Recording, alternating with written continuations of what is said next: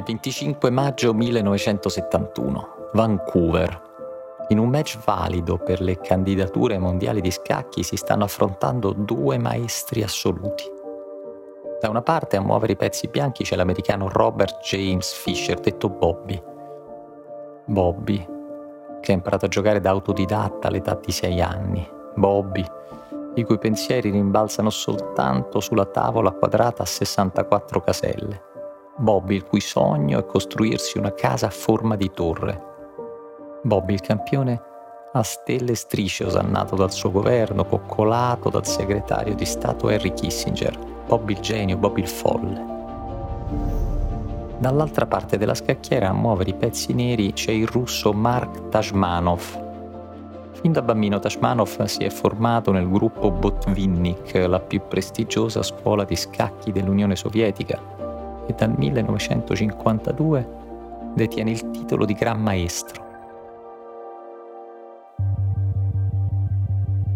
La partita Fischer-Tasmanov comincia e i pezzi scivolano uno dopo l'altro sulla superficie a quadri. Le mosse si succedono intervallate solo dai clic del doppio orologio da gioco. Una tensione nervosa attraversa giocatori e spettatori. Nella sala si respira un'aria pesante, un'aria da guerra fredda.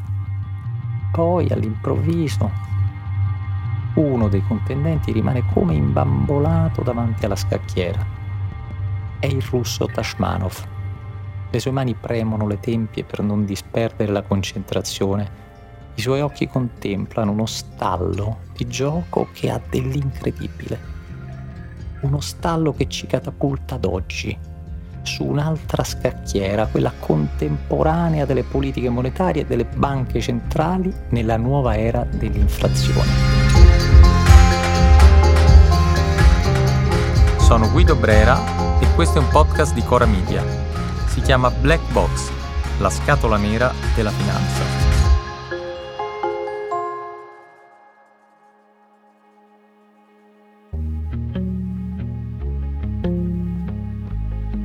Lo stallo di gioco tra Fischer e Tashmanov ha dell'incredibile ed è paragonabile all'impasse politico-economica in cui versiamo oggi. Ma prima di svelare la natura di quello stallo e di questo odierno vicolo cieco, proviamo a immaginare la storia come una scacchiera e riavvolgiamo il nastro del tempo sulle mosse precedenti, sulle cause e sugli effetti che hanno portato a ciò che stiamo vivendo. C'era una volta il pianeta Terra all'epoca della globalizzazione. Per 30 anni in Occidente si è assistito a un inesorabile calo dei tassi di interesse dovuto a una fortissima riduzione dell'inflazione a livello strutturale. Ma quali erano i motivi per cui l'inflazione si andava riducendo? Un primo elemento dirompente è stato il progressivo ingresso della Cina sulla scacchiera del mondo globalizzato e di conseguenza una drastica compressione del costo del lavoro. Le imprese andavano a produrre oltre i confini nazionali, in paesi sempre più fuori, sempre più lontano, spingendosi fino in estremo oriente, dove il costo di impresa e del lavoro era drammaticamente più basso, dove c'erano meno limitazioni in termini di impatto ambientale dove le tutele e i diritti sociali erano quasi nulli. Alla delocalizzazione in parallelo si aggiungeva un altro grande elemento deflattivo, il passaggio da un mondo analogico a un mondo digitale, cioè l'inarrestabile avanzamento tecnologico che attraverso le piattaforme digitali consentiva una massiccia disintermediazione e l'abbassamento dei costi aggiuntivi legati ai servizi agenzie di viaggio, trasporti, consegne, intrattenimento, acquisto di cibo, prodotti online, ogni cosa diventava a portata di mano, a portata di un semplice clic. Tutto sembrava bypassare quello che prima era erogato attraverso le prestazioni materiali di altri esseri umani. Il consumatore diventava un utente lavoratore in grado di svolgere le operazioni da sé, interfacciandosi con un PC, uno smartphone o un tablet al posto di un'altra persona. La delocalizzazione delle imprese, la scomparsa di una serie di servizi, l'egemonia crescente delle grandi piattaforme segnavano il passaggio a una nuova epoca, ma spalancavano anche le porte a un crescente impoverimento di massa, allargando la forbice delle disuguaglianze. E così per stimolare consumi e investimenti in un contesto di deflazione salariale, gli stati attraverso le banche centrali cominciavano ad agire con politiche monetarie espansive, cioè stampavano moneta. E stampare moneta sembrava consentire di gestire le crisi sociali ed economiche che pian piano si accumulavano. Sembrava perché nel frattempo le bolle finanziarie e le crisi continuavano ad esplodere e più le politiche monetarie diventavano espansive, più agli stati si richiedevano politiche fiscali restrittive. Austerity, leggi di bilancio, tagli alla spesa pubblica erano le mosse che cercavano di bilanciare la cascata di denaro immessa nel sistema. Questo è il mondo in cui abbiamo vissuto fino a qualche tempo fa, il mondo della grande deflazione, dove era possibile tenere i tassi di interesse a zero mondo che era diventato una gigantesca pompa deflattiva. Poi la pompa si spegne.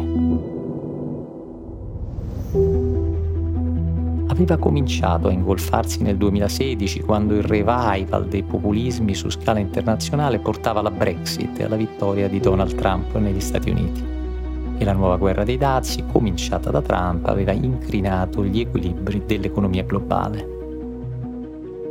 I flagelli della pandemia e della guerra sono stati solo l'ultima stoccata a un equilibrio già rotto. Il mondo, che negli anni era diventato un'unica catena di montaggio, è andato in tilt. La logistica globale si è inceppata e per correre ripari gli Stati hanno erogato una prima serie di sussidi giusti e necessari, a cui però è seguita un'onda lunga di sovvenzioni più compromettenti che risolutive.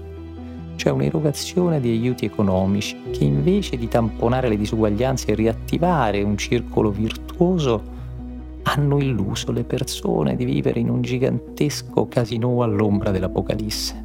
Le hanno illuse di poter sfuggire al collasso attraverso un individualismo sfrenato, scommettendo sulle criptovalute o improvvisando stangate finanziarie.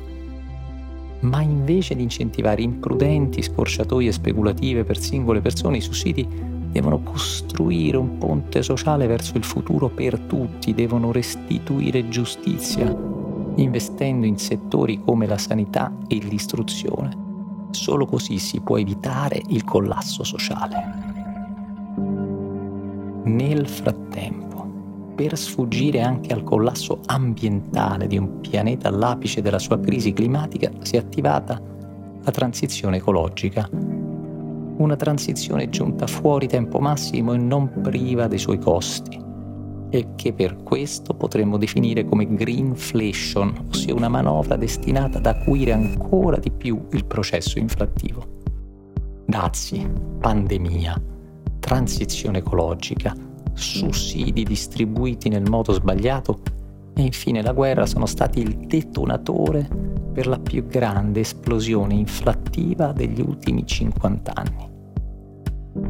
Ma in realtà questo lungo periodo che ci siamo raccontati come deflattivo celava già un sistematico occultamento di costi, un occultamento di costi salatissimi, a partire dalla delocalizzazione di impresa per arrivare a un massiccio smantellamento delle tutele lavorative, passando per i danni di un inquinamento feroce nell'assenza di norme che lo contenessero.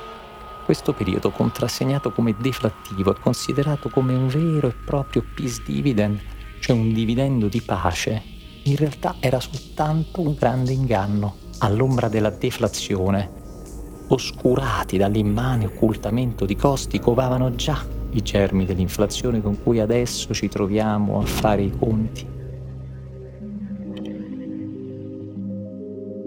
È come nei giochi degli illusionisti, dove nessuno fa attenzione a cosa e come scompare tutti rimangono sbigottiti quando quel qualcosa riappare. Allo stesso modo potremmo dire che l'inflazione c'era già, ma non ce ne eravamo mai resi conto o non avevamo voluto farlo. E così oggi le banche centrali si trovano a dover fronteggiare la più grande minaccia che incombe sul nostro presente. Un'inflazione fuori controllo.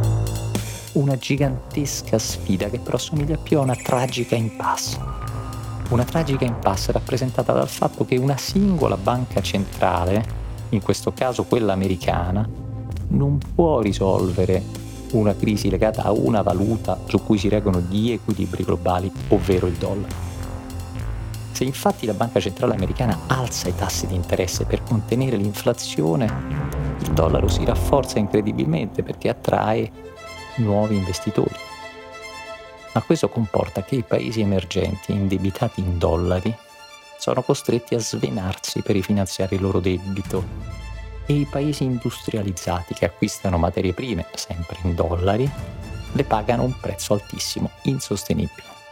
Insomma, la risposta all'inflazione non può passare solo attraverso la banca centrale di un singolo paese, perché equivarrebbe a spingere l'intero pianeta in una recessione senza precedenti pur di risolvere la questione a livello locale. Equivarrebbe a potare il proprio praticello mentre sul resto del mondo cala l'apocalisse. Un'apocalisse destinata a inghiottire tutti, Stati Uniti compresi.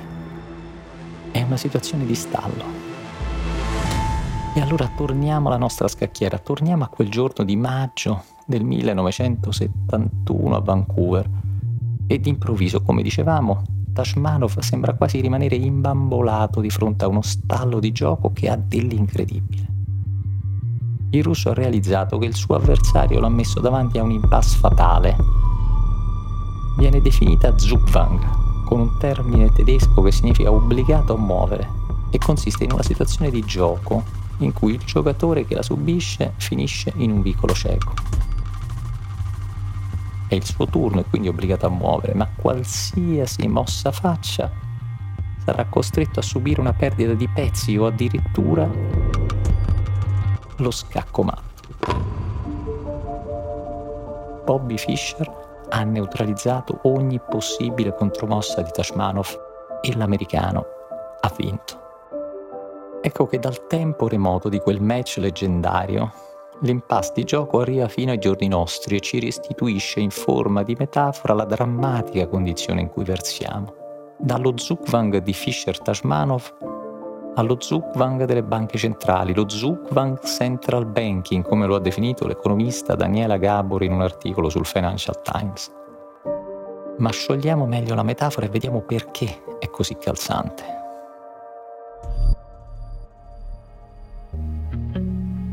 Dunque, la Banca Centrale Europea si trova ad affrontare una situazione in cui ogni sua mossa rischierebbe di danneggiare l'economia del suo stesso continente. E se scegliesse di non muovere, la situazione in cui si trova andrebbe comunque verso un fatale deterioramento.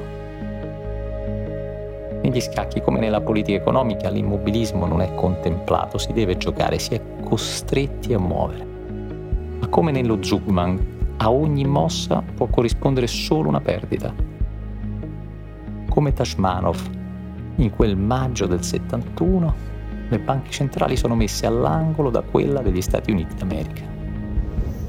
Se infatti la Banca Centrale Europea scegliesse di fronteggiare l'inflazione e l'esorbitante forza del dollaro temporeggiando, l'euro perderebbe ulteriore valore.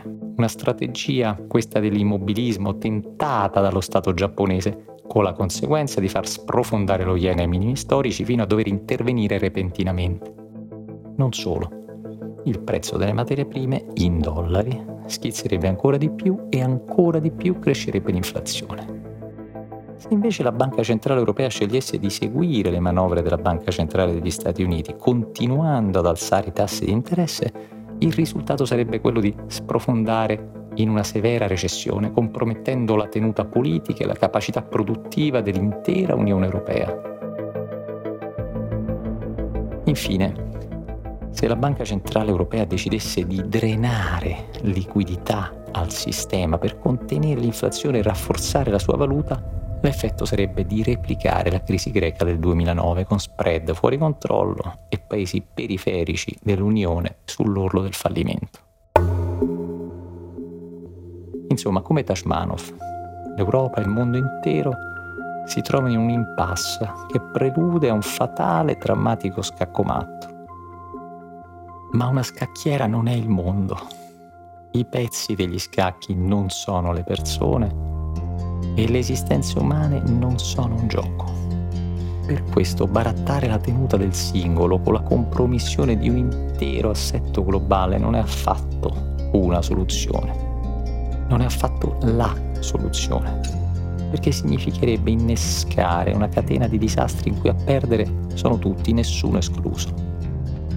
E allora oggi, invece di contemplare quella scacchiera, dovremmo rovesciarla di netto o immaginarne una diversa in cui i pezzi vengono redistribuiti ed è possibile, sì è possibile intravedere lo spiraglio di un mondo nuovo.